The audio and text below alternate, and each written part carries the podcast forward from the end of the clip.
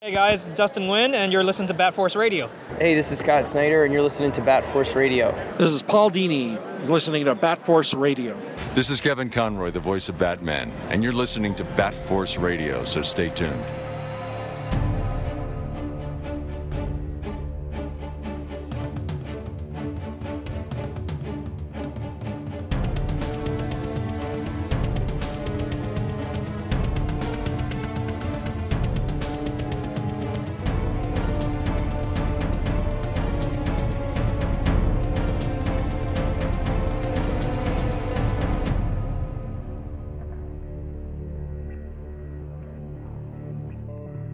Uh, welcome back to Bat Force Radio, the DC Batman podcast with no limits. Uh, let's go see who's on the roundtable tonight. We got Robin D. Cross in Canada. Lonely table tonight.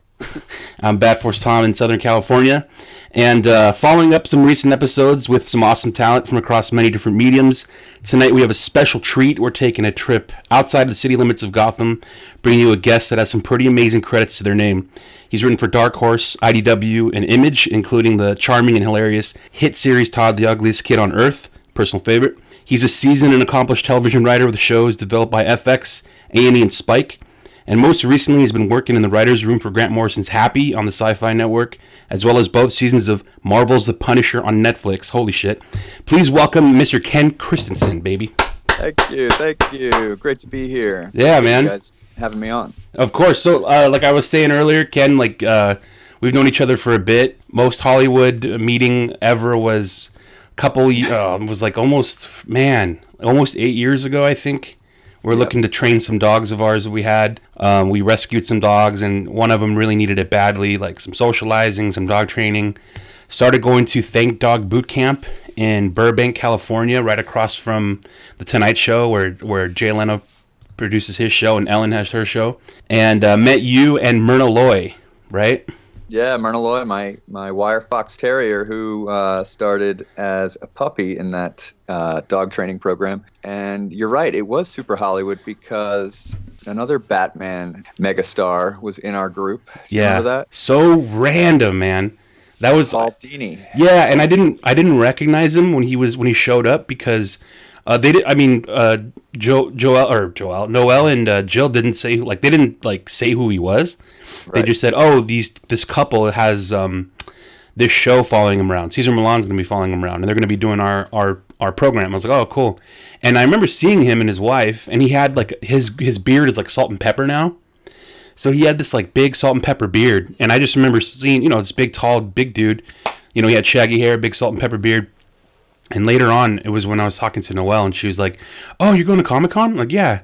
She's like, um, "I was yeah, Ken's down there. He's you know he's he's working down there." And she's like, "Well, Paul's working down there too." Like, Paul? What do you mean? She's like, you know, like you know, Paul who was here with his with his uh with his wife and his two dogs. I'm like, yeah. She's like, yeah. I think he, I think he like I think he wrote like a Batman game once. And I'm like, wait, what the? F- wait, Paul Dini? She's like, yeah, Paul Dini. I'm like, that was fucking Paul Dini. She's like, yeah. I'm like, Jill, what the fuck? Like, and so and that's actually we had, we ended up having him on the show too because of that. Oh, that's great. I didn't know you had him on the show, but I ran into him a couple of years ago at a Writers Guild event, and you know what did I have to talk to him about? But thank Dog.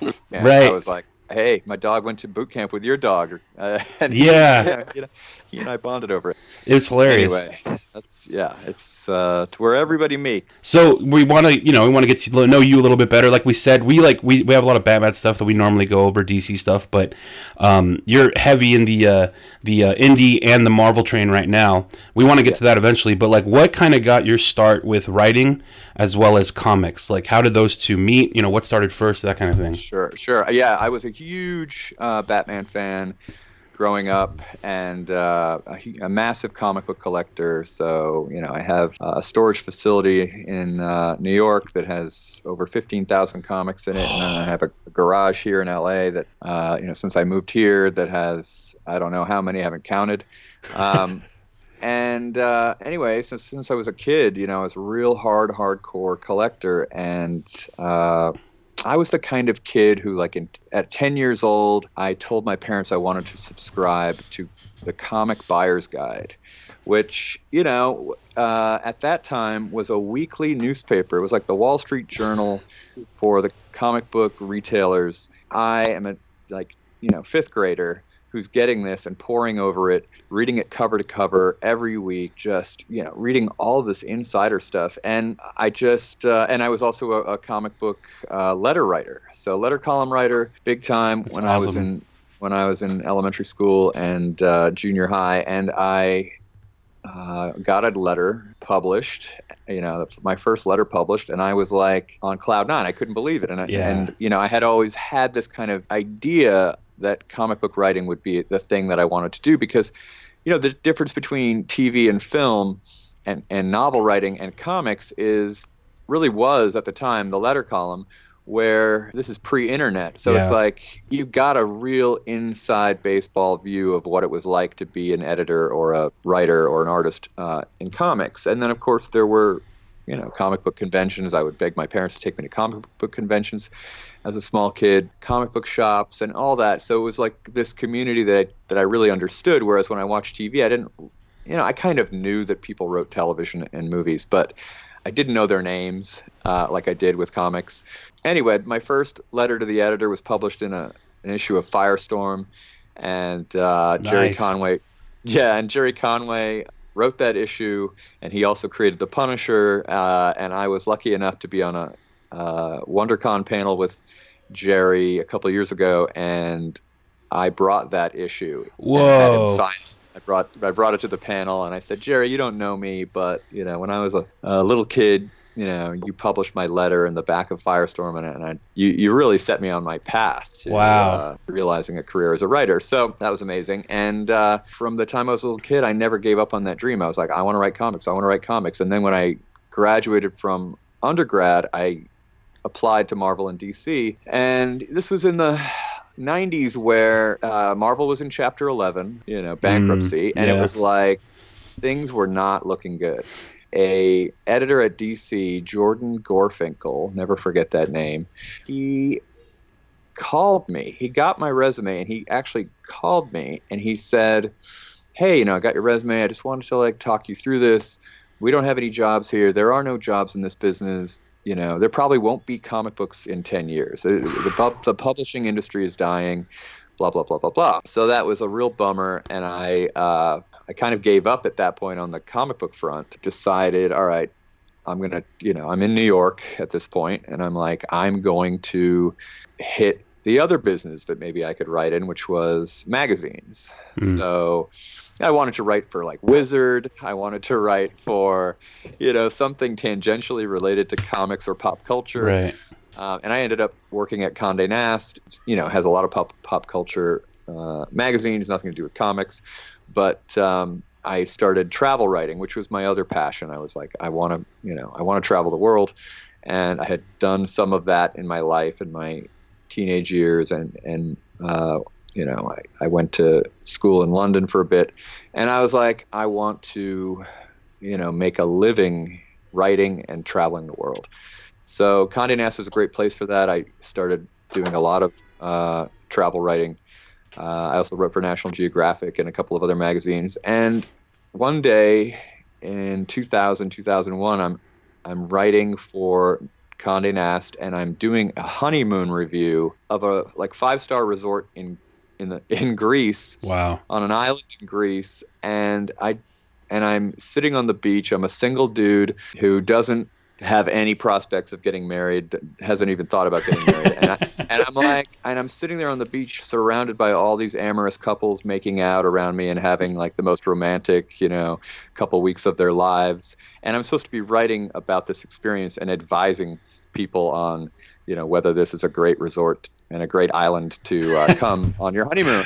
But instead of doing my job, I'm actually sitting on the beach reading this new, or relatively new, uh, definitely new to me, comic called Y: The Last Man. Oh yeah. that, yeah, and that was blowing my mind. And I was like, you know, I, I knew a lot of the, the names of a lot of comic book writers, and I was like, who is this Brian K. Vaughan? I never heard of this guy.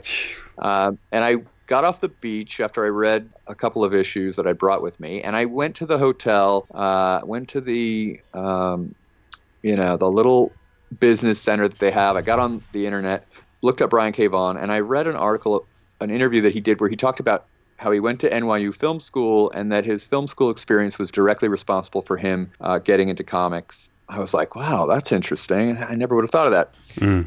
Anyway, four or five days later, I get back to New York, tell my boss, I'm going to try, I'm going to apply to film school. And uh, I had never talked to her about that before. And she was like, What? you are going to, you're going to get your master's in, in screenwriting. And I was like, yeah, this guy, Brian K. Vaughan got his master's or, you know, or went to film school. I can't even remember if he, it was master's program or, or a bachelor's program. But anyway, Right. I was like, I'm going to go. I'm going to do this. I'm going to quit my job and I'm going to go to film school. And she was like, all right, good luck. And so I just started that process of applying to film schools. I didn't have the guts to go anywhere but New York because I was like scared that uh, scared to go anywhere else. I guess I was like, at least I have you know contacts here and a home base here and an apartment here. And Mm. so I applied to uh, NYU and Columbia, which are really the two top film schools in New York. And I just I got into both uh, schools, but I decided I, I, I liked uh, the campus. Columbia actually has a proper campus, and NYU doesn't. And I was like, I, I want to be surrounded by walls, you know, up near Harlem, and and shooting movies on the streets uh, on 125th Street. You know, I want to like this is going to be like a different world because I did not live uh, uptown. And I was like, all right, you know, let's do this. And my very first class, the professor put down, he said, here's the one of the books for this semester. And he, and he dropped Scott McCloud's Understanding Comics uh, on, on the desk. And this was a introductory screenwriting class. This was called Wow. a class called Elements of Dramatic Narrative, and it was the fact that the first book that he talked about was Understanding Comics. I was like, this is a sign. Like I, did, I picked the right place, and uh, and, and I think I'm on the right path. And about I don't know, two months later, I'm at. Uh, I used to write my little film school scripts at a at a coffee shop, and the manager of the coffee shop she comes up to me and she says, "I see you here every day writing. What are you writing?" And I said, oh, "I go to film school and I'm, you know, writing these scripts. I have to shoot these short films as part of my class assignments." And she goes, "Do you need a storyboard artist?" Oh shit. I said, uh, sure. She goes, my husband's an artist, and you know he wants to get into storyboarding. And I thought, oh, this is sweet. This woman's husband's an aspiring artist.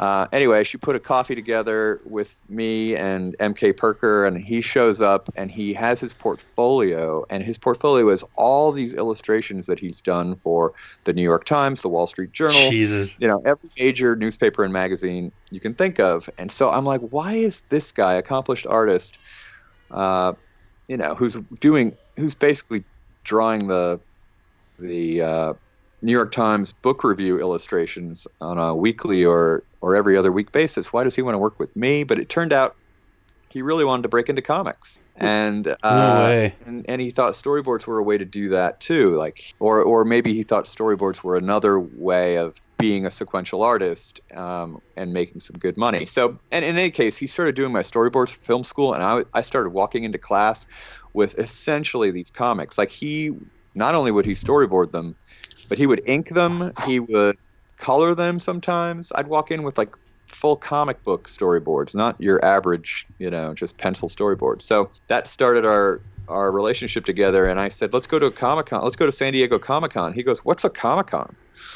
I said, "You don't even know what a Comic-Con is." He said, "No." I said, "All right, this is you know, this is going to blow your mind." That summer we went to San Diego for the first time and we started walking around with our pitch and you know, our pitch consisted of uh, maybe 10 pages of art. And uh, it was a crime comic. We're really hardcore crime fans. And uh, at the time, the publisher of Image saw what we did and said, you know, this isn't. This isn't the right book for us, but you guys are professional level uh, writer artist team. You should pick, pitch us something else. And so it was my second year of film school when I pitched them Todd the Ugliest Kid on Earth. We we you know we had come at them with a crime a really uh, dark crime story and they rejected it so we were like let's go the other way let's do something wacky absurdist comedy you know still dark still has a crime at the center of it but not your Yeah. not your typical uh, you know sin city ripoff So I have, okay, so you you you have obviously a lot of history at that point f- with writing, uh, like travel stuff, and you know what you were mentioning. Something that like blew me away is when I first picked up Todd and started reading it was like how funny it was, and and like how like not just not just funny but like clever and laugh out loud funny. Like when you're reading it, you're you're just like laughing, like you're literally laughing out loud. How, how did you? Where did you get that ability to write comedy? that just is kind of that just came naturally. I was always a class clown. I was always I always loved comedies. I like dark comedies especially. So I also when I was in film school worked for Todd Solondz, the film writer director. He his movies I love. Welcome to the Dollhouse, uh, I think, is a masterpiece. Happiness, uh, you know, just. And I worked on his film Palindromes. The story behind Todd, the Ugliest Kid on Earth, is I was working for Todd. MK came to the set. I said MK was a big Todd Solondz fan. I said MK, you should come to the set. I'll introduce you. I introduced MK to Todd, and they did not get along. and, and MK went home and drew a kid with a bag on his head and said, "This is Todd, the ugliest kid on earth." And I said, "That that, should be a comic." Um, so yeah, it all it all started because of Todd Solondz. So anyway, yeah, I've, I've I have this need to write comedy. Uh, I always have loved comedies, but um, you know, it I didn't have to hone that skill. It's just you know having absorbed and and my some of my favorite comics of all time uh, are the Keith Giffen, uh, Oh, J. yeah.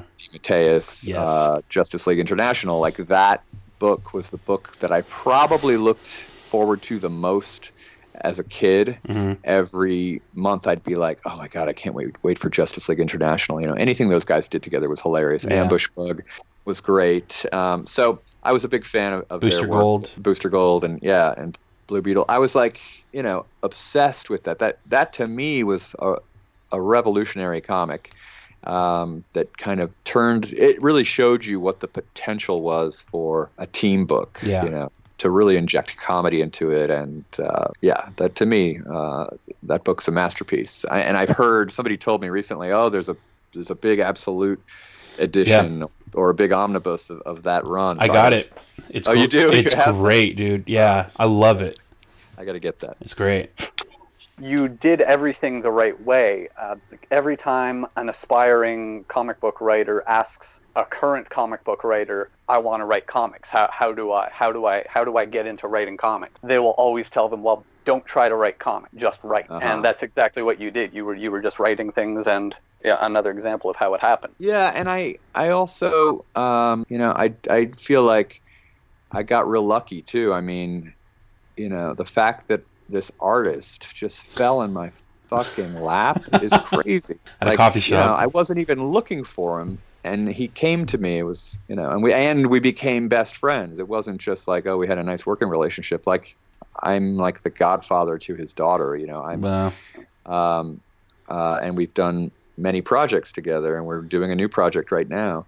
Um, so yeah, that relationship has now lasted almost 18 years, or 17 years, something like that. So yeah, it, part of it is luck, part of it is working hard, putting yourself in the right position. Uh, but you know, I always tell people. Um, you know, just submit your stuff. Keep submitting your stuff because even though I had had positive feedback when we went to that comic, when we went to San Diego that that year, that first year, even though I had positive feedback, we, it wasn't like we had a connection there. We actually blindly, sub, you know, we just sent a FedEx off, you know, the next year. We sent a FedEx off, and, uh, and oh, and by that point, Image had a new publisher, Eric Stephenson, which I didn't, who I didn't know, who I'd never met.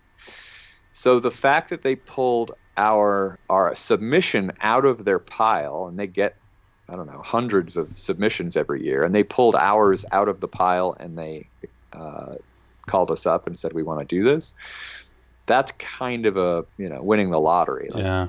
I mean, obviously, they they don't have a lot of room on their slate for new writers and artists, you know, because so many major writers and artists uh, want to work at Image. Mhm. But I always tell people like submit it because if it's strong, it's not like they throw those submissions in the garbage. I'm here to testify to that. Yeah. Like I submitted it, and months went by, almost a year went by before we got that call. Wow. I, I'd I'd given up.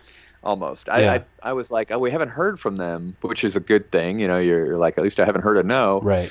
But maybe they do just throw these away, or maybe they don't call you when they don't want you. You know. Yeah. I always tell people you got to submit. Like I'm here to say that it, it, it does work. They do look at everything because they are hoping to find a gem. Yeah, but that's really how it happened. And then I uh, graduated, moved to Los Angeles, and I, I won this. The Academy Awards has this fellowship called the Nicholl Fellowship, which is a screenwriting fellowship, and I won that. And basically, when you win that, they pay you to write a screenplay. So you have to submit a screenplay to win. And again, it was like this weird lottery. It was like 7,000 submissions, and they pick five scripts, and, and mine got picked. So I won that, and they pay you to write a script, and that kind of kicked off my Los Angeles Hollywood uh, career. Helped me, uh, you know, in terms of like when you win that, everybody wants to meet with you. All the studios want to meet with Wow. you. You know, J. Abrams' company wanted to meet with me. It was like you start getting your agent. Uh, I had an agent at the time who couldn't believe it. You know, this guy had signed me out of this guy had signed me out of film school, and then I win this award, and he was like, "Oh my God, this is amazing." That really kind of kicked things off for me uh, in terms of film and TV, and and I started selling shows. And the first show that I sold was actually Todd the Ugliest Kid on Earth. Oh, that was your first one? Yeah, it was my I didn't realize Well, that. actually it wasn't my first show but it was my first narrative show i actually sold two or three reality shows Oh shit. uh, before that Did reality shows are so easy to sell um, because you really just have to have the right personality you know the, the right the right concept can you can sell a reality show with the right concept. It's hard to sell an, a fictional narrative show with with just a concept. I don't most people Ah. can't do that especially unknowns. You can't just walk into a room and say like all right it's 310 to yuma modern day. You know you can't just come in and, and that's kind of how i pitched that reality show i was like it's a modern day 310 to yuma and it's about these real people who transport prisoners across the country and they aren't cops and they barely know how to drive and they you know like it was this crazy it, it is this crazy business Right. uh, this uh, extradition uh, business where you don't you can transport you know criminals of all levels all over the country without you know having any law law enforcement background That's fucking nuts. yeah, so I sold. I did sell sell a couple of shows, but then my first scripted show was uh, Todd the Ugliest Kid on Earth. Uh, FX saw the comic book, uh, loved it, wanted to hear a pitch. What would this TV show be like? And I I went in with um, the animation studio. It was going to be an animated show. Animation studio is called. Uh, Shadow Machine, and they do the animation for BoJack Horseman. Oh yeah. And so, and this was right when BoJack Horseman, I think, had just come out. So, you know, this is like four years ago, five years ago. Mhm. And we walked into FX and pitched it, and they bought it in the room, and uh, Wow. uh, were super stoked. And you know, but like most projects, you sell it, they pay you to write the pilot, and then they didn't do the pilot, Mhm. uh, which was a bummer. But um, that I think the rights to that are reverting to me in a month or two. so I'll get way. the rights. And I'll try to sell it to Netflix or something. Sweet. So you g- plan. you glazed over, or you glossed over rather. You very quickly glossed over the fact that, that book was a it sold out first print very quickly, Yes. and then it went to several prints after that, and it was like everyone was reading that book at the time when, when it came out. It was yeah, it was a, amazing. Uh, I didn't realize that that could happen, and uh, I remember like a week or two before it before it came out, issue number one was coming out in a week or two, and I I had started this Facebook page for it just to kind of get the word out a little bit, and I went on the Facebook page, and you know where it says like X number of people are talking about this, Right. And it was like I can't remember the number, but it was thousands and thousands of people are talking about this, and I was like, it's not even out yet. What what could they be talking about? And then I went on some movie Facebook page, you know, some studio movie Facebook page, and it was like 800 people are talking about this. I'm like, how could thousands of people be talking about Todd the Ugliest Kid on Earth, but you know, only 800 people are talking about the studio movie that actually has TV commercials and things. So uh, it was it was amazing, and and I was doing a signing the day it came out. I was signing, did a couple signings. I did uh, did one at Golden Apple, and I did one at Comic Bug in Manhattan Beach. And I was like signing, and the owner of Comic Bug comes over to me and he goes, "Hey, you know there aren't any more books at Diamond. You know you're sold out." And I was like, "What?" In the first day, he was like, "I'm telling you." He goes, "I can. I look on my computer. I can see what the inventory is, and there aren't any left." So yeah, it sold out, and, Right. and immediately they did a second printing, and then you know issue two came out, and it sold out the first day, and they did a second print. So yeah, it did very well, and then the trade came out, and that sold out, and they did a second printing of the trade. So you know, all in all, we did eight issues, two arcs. Uh, we I wrote a third arc. We have been slowly working on that Mm. for years, and the artist who I don't know if people know this, but even when you have a sellout book, uh, it doesn't mean you're making a lot of money, and you know, and it's a lot of work for him, and he's got a kid, he's got all this responsibility, and and and he's got another full time job, so um, it's uh, you know, it's just a situation where I keep telling him like, all right, look. I understand you can't do that much work without a page rate. Um, I totally get that, but I'm going to sell this as, and we're going to make this as a TV show, and then you're going to be making more money because you're going to be get, getting some money from the show, and then we can put that money into the book. Uh, Nice. So he's like, all right, all right, we're going to do that. yeah, I was going to tell you the about the um uh, the release of the book the the day that it came out. I was at that Golden Apple signing, um, and I remember like talking to you for a bit, and you know grabbed grabbed a couple issues and was walking out. And as I was walking out, I was like just kind of putting my stuff together, and uh, Twiggy Ramirez. The uh, ex bass player for Marilyn Manson had just walked out, like at the same time as I did, and I was like, "Oh shit!" And I'm like, I had to say, I'm like, I fucking love this guy, right? Because he's also, I think, he worked with Nine Inch Nails for a while too. I Uh-huh. toured with them and I think maybe did a couple records. So I was like, hey, Twiggy, man, like, huge fan, love all your stuff. And he's like, oh, thanks, dude. He's like, you picking up comics? I'm like, yeah. He goes, yeah, yeah, I just grabbed one too. He goes, I got one from the guy in there signing. I was like, oh, no way. And he's like, yeah, yeah. I'm like, enjoy it, man. He's like, yeah, yeah, I will. So Twiggy Ramirez from Nine Inch Nails and Marilyn Manson picked up Todd, the youngest kid on earth. So That's awesome. yeah, That's it is great. awesome. Well, it's funny because I have a little Marilyn Manson connection because Marilyn Manson loves the Punisher, and at our wrap party for season one, he showed up Whoa. to, to our wrap party. So I got to hang out with him a little bit and uh, talk to him. You know, he really wants to act, so he's like, yeah. really he- looking to uh, to to do more acting. You know, um, he did what American Horror Story was that what he did? Or? He did that, and I I think he did. Uh, he also did Sons of Anarchy too. that's what I'm thinking. Yeah. of, Sons of Anarchy. Sons of Yeah, he he was really good. I mean, he was good in it. Yeah, played a nice dirtbag. So Yeah, that kind of you know was was my entry into TV into scripted television. Really was writing that pilot for FX, and then I decided you know I really wanted to staff, and I uh, started pursuing you know shows uh, that made sense for me. You know, obviously comic book shows uh, make a lot of sense. It's easy for me to walk into a interview for a comic book show and you know brainstorm ideas and come up with Mhm. uh, concepts that make a lot of sense. So Punisher, I was I was a huge Punisher fan as a kid. I grew up with a giant Punisher poster on my wall. My mother thought I was like going to be a, you know, trench coat mafia, uh, shoot up the school kind of guy. She would see this poster. It was a Mike Zeck, uh, huge Mike Zeck print. You know, one of the covers from the the miniseries uh, that Zeck did in the '80s that really reinvigorated the Punisher. And you know, I just love that character. And uh, sure enough, you know, when word came down that that Marvel was going to do the Punisher spinning off of the of Daredevil season two, I was lucky enough to get an interview there, and uh, man, I studied up for that interview. I s- you know, it had been a while since I had read Punisher. I studied up for that interview for like five straight days. I didn't sleep. I just consumed Punisher stuff wow. And, and brainstormed, you know, my own ideas, what what I would do with the character and whatnot. What did you What did you like review in that time?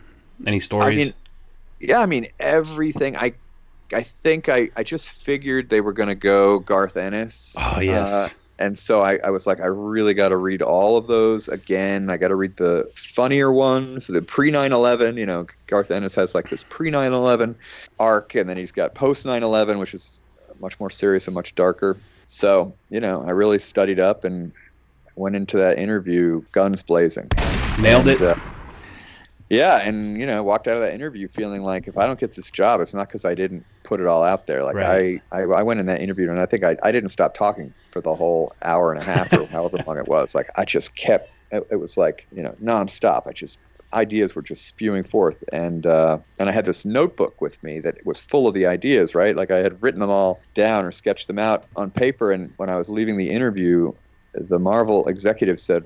Yeah, could you leave that notebook for us? Fuck no. You know, yeah, no, he was he was joking around, but I Oh. took that as a good sign, right? I took it as a good sign that he saw value in what I was talking about. Right. And uh, and a couple weeks later, I got the call that I was going to be on season one. So that was the thrill of a lifetime, and really, uh, It's amazing.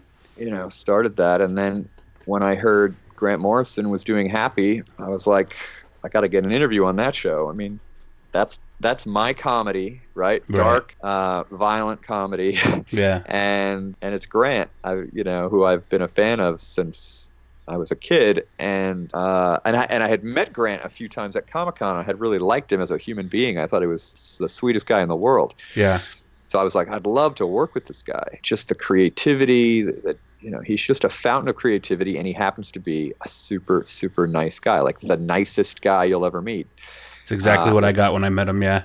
yeah, Sweetheart, dude. So, uh, yeah, so I, you know, I, I went into that interview uh, as prepared as possible, and and what the cre- it was Grant and Brian Taylor had created the Happy TV show. Brian Taylor is famous for the Crank movies. He was the Oh, that's right. writer director of the Crank movies. With and Jason he- Statham. Yes, and he directed the Ghost Rider: Spirit of Vengeance movie with Nick Cage, and uh, uh, you know, to uh, to his chagrin, he wrote the uh, Jonah Hex movie, which he hates, but he you know he insists. If you read the original script, it's a great script, Sure. best thing he's ever written. Cool but anyway, cool soundtrack had- though, made by Mastodon, the band. They did. The, Yeah, is that they- right? Yeah, they didn't. They did original music for that movie, which was kind of cool. But Well, he read. My agent sent him Todd the Ugliest Kid on Earth, uh, the FX pilot that I wrote. And that's what got me the job. He was like, anybody who can write this crazy, dark, absurdist stuff, we want, you know, writing on Happy. So, right. So that even though that Todd pilot, you know, went nowhere, it did serve to get me the Happy job. So Nice. that's good. It does have that, Yeah, si- the the the show does have that similar taste, which like it's it's wacky, out of control. Like so, Yeah. of course, yeah, Yeah. you'd be perfect for that. the that. humor comes out of nowhere, like you, you don't see it coming sometimes, and that's what's brilliant about that show. to say it's a no-brainer. Anyone that uh, that pens something like Todd is you couldn't have a better match than than the stuff that goes on in Happy. Ah, thank God. Going back just a bit, what was it? What was it like working in the in the room with uh, for Punisher? I mean, Jesus Christ! Like, I mean, to be honest, I loved I love Daredevil, love the other Netflix shows, but Punisher has been my favorite out of all the Netflix shows. All right. Well, I'm super happy to hear that. I um yeah, I mean the room was amazing. It was all these super talented writers. There were eight of us. Uh, the creator of the show is Steve Lightfoot, who came from Hannibal. If you if you know if you're gonna hire somebody to write the Punisher, getting one of the writers of Hannibal is a great idea because that show is super dark and uh, super smart and interesting. And uh, season one and season two, we had the same writing staff, which is very unusual. Usually, there's a lot of turnover. You know, people leave, people get other jobs, or people realize they're not the right fit and they end up going away. But season one and season two, we had the same writers, so it was great, and we're all like family. Like that writing staff clicked in a way that I think few writers' rooms click. Love to hang out together, and so you know, even in the off season, we're getting together. We're going, you know, we're having barbecues. Everybody's coming over. It's awesome. Kid, our, our kids play together and stuff. So Wow. yeah, so it's great. Hopefully, we'll have a season three of of uh, Punisher, and we can continue that. Right. So Nice. That's what everyone's hoping. Right, right, right. So how like have you guys have not heard anything about that? Like how that's gonna work or anything like that? we haven't heard anything and you know I, I think that's very deliberate you know why why distract anyone from watching The, the current season you Exactly. know? Yeah. Yeah. So- I mean, yeah, they're they're they got a product out right now that they want you to go see. They don't want to deter any views at all. that's right Right. so so you know i if the pattern is consistent with the pattern of daredevil then you know we should know whether we're getting picked up or not soon. I would think. The hope on our end is that you know um, you guys just find a, a home and maybe at that Disney platform, and uh, it just continues on there. And it's you know probably uh, I mean it's unreal. Like we you finally get this insane. Who who would have ever thought that you can get a TV show of the Punisher that's as nutty as it's it's it's like it's exactly what it needs to be, as violent as bloody, but also with like spirit in it and like and, and humanity in it. I feel like um, it would be a shame if we didn't get a way to continue those things. Me too. Yeah. Me too. Uh, so back to Happy. So you uh, Todd gets you the uh, the inn over in the writers' room for Happy. Um, how much is is uh, Grant involved in the show? oh, he's so involved. Season one, he was in the writers' room every day. Holy shit! the whole time. Yeah. So, Wow. And he'd never he'd never been in a writer's room before. Season two, he was in the writers' room for six weeks. Mm. So so that's about a third of the time. And then he, but he also has another show uh, that he created called Brave New World, based on a novel called Brave New World, which you might have read in high school. Yeah. Um, so he's he's been working on that too. So he was juggling Happy and Brave New World and writing Green Lantern and you know all the other comic stuff he does, including being the editor in chief of Heavy Metal. And Grant Right. is a is an amazingly prolific guy. So the fact that he has two shows going simultaneously and a whole bunch of comics stuff uh, is, is pretty amazing. What's it like having and having work? What's it like working with him in the room like that? Yeah, he's a phenomenal collaborator. He has no ego. He loves the spirit of writers' rooms, which is, you know, everybody just kind of starts throw, spitballing ideas. He loves that. He's never been exposed to it before. You know, he sits in a castle in Scotland for the last 30 years, you know, writing comic books, and now suddenly he's surrounded by, in that case, I think we have 10 writers. So it's like he's surrounded by nine other people who are spitballing ideas about his characters. And you might think somebody would get really territorial or, or really, uh, you know, kind of protective of their characters. But he, again, maybe it was the alchemy of the writers that were hired, but he's very open and like just wants the best for the show and just, you know, is the most generous spirit uh, in terms of encouraging people to share you know their opinions and and to take risks so he loves it. Uh, just to plug happy season two comes out march 24th if you haven't watched the uh, trailer on youtube season two trailer is out uh, season two is 10 episodes instead of eight the original season was eight so it's crazy it's nutty and uh, and you'll love the trailer watch the trailer on youtube it's great If you haven't watched season one yet, it is on Netflix right now. So uh, go watch it right now. That's what I was going to ask. I know it's. Yeah. I thought it was recently on Netflix. Yeah. So uh, many Yeah, many it ways came of out on watching. it. Netflix. It came out on Netflix in January in the U.S. and it came out on Netflix. I don't know, six months ago in uh, in the rest of the world. So it's worldwide on Netflix right Amazing. Before we let you go, you got like a quick five minute lightning round with us if you want to do it. I'd be happy to. Cool. Peanut or plain M and M's. Peanut, Um, New York or Chicago style pizza. Chicago. Oh Jesus! All right. Usually, So, a rare answer. yeah, everyone normally goes for the New York. Not only do they go for the New York, they end up trashing Chicago a lot of the time. Oh no, I I don't uh, I don't eat pizza anymore. But Mm. I ha- was a pizza eater my whole life, and my favorite pizza I think of all time is Masa in Echo Park. If anyone lives in L.A., Oh yeah. go to Masa in Echo Park. It's the most amazing deep dish pizza you've ever had. Ooh, I'm gonna check it out. Um, okay, Batman and Catwoman or Batman and Talia. Batman and Catwoman for sure, Right. hands down, love it. Favorite DC character. Uh, favorite DC character got to be Batman. I mean, I, I am brain. I have a two-year-old. I'm brainwashing him uh, to to love Batman. I have I have every action figure, Bat, Batman action figure that's available, including like a three-foot tall one. And you know, I just got the Mego for him. Uh, you know, the Mego is the one where you can you know take off Batman's clothes and stuff. And Yeah. like, I am a Batman nut, and I want him to be a Batman nut. So Yeah. yes, Batman all the way. My kid, my kid is also uh, just turned two, and he's now in my. I can't let him in my office anymore because I have everything on display, and I'm I'm out of age appropriate like toys and figures. Like he comes in here, he thinks it's a toy shop. And Yes. Daddy's room? Daddy's room? No, no, Daddy's room. Not, not today. Yeah, So get out. Yeah, I get you. Um, favorite Marvel character? That's a tougher one. Uh, but you know, if I'm being totally honest, I think I gotta go Spider-Man. Yes, Peter Spiderman, attorney at law. Love him. Yes, yes, yes. Um, uh, In and Out or Shake Shack? Oh my God, that's a tough one too. Uh, I gotta go Shake Shack. Oh, Ken! Breaking my do. heart. I do. There's a, you know, part of part of my I love both, but part of my love for Shake Shack is the service is faster. Right. You're an East Coast guy originally, right? Yes, I'm Okay. a New York guy originally. All right, see, there it is. Five Guys is a thing Yeah.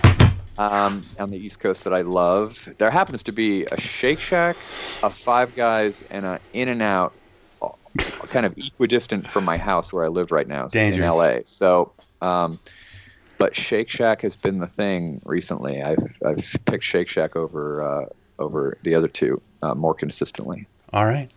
Very good. Again, um, check out uh, Punisher uh, season two as well as Happy on Syfy or on Netflix. Ken, seriously, man, thank you so much for taking the time to talk to us. This was a lot of fun. It's great, man. I appreciate you having me on. And uh, also, I would like to plug one other thing, Sure. which is Oblivion, which is a uh, comic that I'm doing now. It's a monthly. Issue five just came out last week. Uh, so Oblivion, get it at your local comic book shop, anywhere you find comics. Uh, and then Fairy Godbrothers, which came out uh, last year, uh, but it's a big hardcover graphic novel. Also, MK Perker did the art. Uh, it's a lot of fun. It's very uh, funny. It's, it's got a Todd sensibility to it. And uh, anyway, those are the, the two books that are uh, in store Awesome. now. Who's Yeah. doing the uh, art on Oblivion? Oblivion is a, a guy named Francesco Gaston. He's an Italian artist who's uh, worked for Image and Marvel in the past, and he's doing an incredible job. If you Google uh, Ken Kristensen, Oblivion, or Francesco Gaston, and you look at the cover of issue five, it's incredible. and and the trade will be out. The first trade will be out in April. So uh, look for the Oblivion trade in April. Awesome. Cool, man. Thanks so much again, Ken. All right, guys. It's good talking it. to you. Have a good night, all right? Good night. Absolutely. You All right, too. man. Take it easy. Bye bye.